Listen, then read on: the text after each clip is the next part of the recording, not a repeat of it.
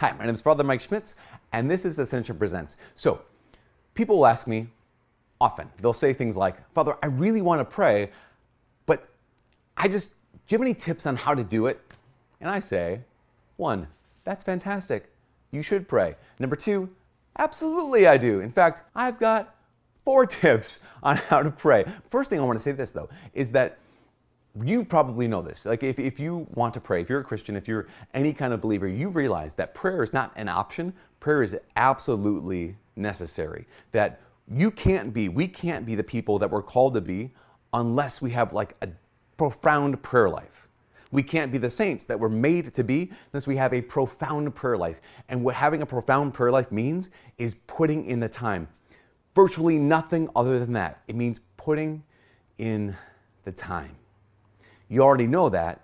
Probably what you're struggling with is where do I find the time? That's why the number one question, all one word, the number one question is when. When are you going to pray? Now, here's the thing. I made a video a little, little while ago. Came what was on the thing on the this page. Um, that was uh, when's your bedtime, right? And I had people contact me and say, "Well, Father, that's nice and everything, but like I'm just a night person. I'm a night person." I'm like, "Okay, that's fantastic. Tell me more about that." And one of the things that I saw, kind of like it seemed like reading between the lines, was this it's easy to be a night person because all it means is you just don't decide. Super easy to be a night person. You just don't decide. You don't decide when you're going to get up and you don't decide when you're going to go, go into bed. So, therefore, night person, because it's just easy to kind of drift until you have to collapse and go to sleep. You have to make a decision. Not just the decision about when you get up, but also the, the decision about when you go to bed. Because if you're going to change this one thing in your schedule, in your day, in your calendar, you've got to change other things. Same thing is true when it comes to when are you going to pray. People say this, no, I decided, I put it in my calendar, it said pray at this time, and I just, I, you know, I, I slept through it, my alarm, or I forgot about it, or um, other things came up, and I just wasn't able to get there. That's because it was just another when on your calendar. It was just another when on your schedule. And if prayer is just another when on our schedule, then all of a sudden prayer takes on all of the importance of cleaning your toilet. It is not important, it's just another thing. Here's what you need to do when you pick your when for prayer, it has to become, and I'm saying has to, it has to become the thing you build your day around. So if you're going to get up early for prayer, that means you build the way you go to sleep or when you go to sleep around when you're going to get up to pray. It begins, it, you, it means that you build when you go to work off of when you go to prayer. Your when has to be the thing for prayer, has to be the thing that defines your day. That defines your day. When. Number two, where? Where are you going to pray? I have people who ask, will say this all the time. They'll say, Father, like, I've been trying to pray these days. I have a great when, like I've chosen my when, but I keep falling asleep in prayer. Like, what am I supposed to do? What, what am I supposed to do? And I'll ask them the question, like, well, tell me more about this kind of thing, because I don't know everything. And they'll say, well, okay, so what happens is I'll brush my teeth and I'll wash my face, I'll get in bed and start praying, and all of a sudden I'm just out like a light. And say, look, okay, so I'm not like a spiritual master here, but I kind of think I've narrowed it down. I think I've figured out your problem. Your where might have something to do with you falling asleep in prayer because horizontal lectio Divina often ends up being horizontal sleepio the rest of the night, Dina. Because laying down in prayer makes you fall asleep. So your where makes a difference. Or people say, like, I just can't focus. I'm so distracted in my prayer. Like, okay, tell me more. Where do you pray? Well, you know, I try to pray at the kitchen table at breakfast when my kids are all getting ready for school and I'm trying to get all the things organized. Like, okay, I think, again, your where needs some work. So when, but also where? Where are you going to be able to pray where you're free from distractions, but also not so free from distractions that you fall asleep? Now, some people say, well, I need to pray in a church. Listen, I love prayer in a church. I think praying in front of the Blessed Sacrament is the best. It's the tops, as they would say back in the day. But if you can't get to the chapel or to the church every single day, then find another where. When? Where? Third question, what? Or like how?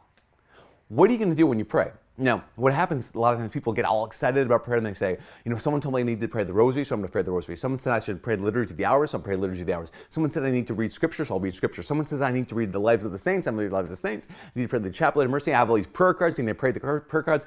I also need to intercede for a ton of people. And so I need to do all of these things, and I've only got given myself 15 minutes to pray. Listen, okay. If you only have 20 minutes to pray or 15 minutes to pray, that out of all of those things, you get to choose one. One what? One thing that you do during your prayer. And just say, okay, this is it. Now, here's what I invite you to do. When you choose that one what, is give yourself a season. What I mean by that is commit to a season. Okay, so I, I think I'm really called to pray the rosary more. Okay, great, wonderful, awesome, that's great prayer. But give yourself a season. Not just like today, but okay, for the next four weeks, I'm gonna pray the rosary. The reason for that is because this, because after four days or so, you'll be like, you know what? I think I'm going to move on to something else. Like, no, no, don't jump from thing to thing. Just commit to four weeks or whatever that season is, because you're giving yourself commitment, but you're also giving yourself freedom. After four weeks, you can look back and say, okay, was that helpful for me? Was it beneficial for me? Was it good for me? Yes, you want to keep going? If no, you want to stop, change something else? You're free to do that. So your what? Pick a season, pick a thing, one thing, and then pick a season to commit to that. Your fourth question is maybe the most important, and it's why? Why? Why are you going to pray? Because so many people, we pray because I want an answer from God. So God, give me an answer. And that what we do is, if we want an answer from God, that's why we're praying, and He doesn't give us an immediate and obvious answer, then we say, well, my prayer just stinks. My prayer is a failure. False. Prayer is not meant to just, just give us answers. It's not meant to just give us consolation and peace. It's meant to create a relationship, to build a relationship with the true and living God. And if I can't find 20 minutes every day to build a relationship with the God who's pursuing me, then something is wrong. My priorities are out of whack. When are you going to pray? Where are you going to pray? What are you going to do when you pray? And why are you praying? You know, when you just show up, the whole battle is just showing up and being, being there the whole time.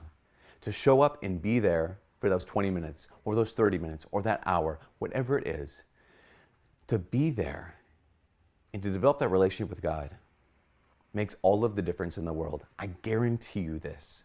And if you even just give God 20 minutes a day for the next, I'll say one year, say for the next five years, imagine your life in 20 years if you've given God 20 minutes every single day, in 20 years, what will your life look like? I mean, remarkable. How many in the next 40 days, what will your life look like? You're called to be a prayer. So we have to answer these questions. We've got to make a decision. When, where, what, and why. From all of us here at Ascension Presents, my name is Father Mike. God bless.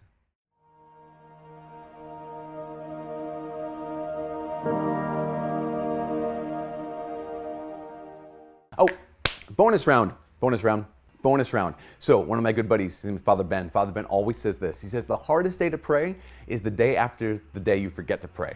Say that again because I said it really fast. The hardest time to pray is the day after the day that you forget to pray. Because you know, you're like, I'm rolling, I'm doing this thing, I'm like, oh man, I missed the fifth day of my prayer. And so like it's all done, I'm disqualified. No, you're not. You're not disqualified. Just get back on, get back on that horse and and ride, cowboy. Get back on that kneeler and pray, Christian.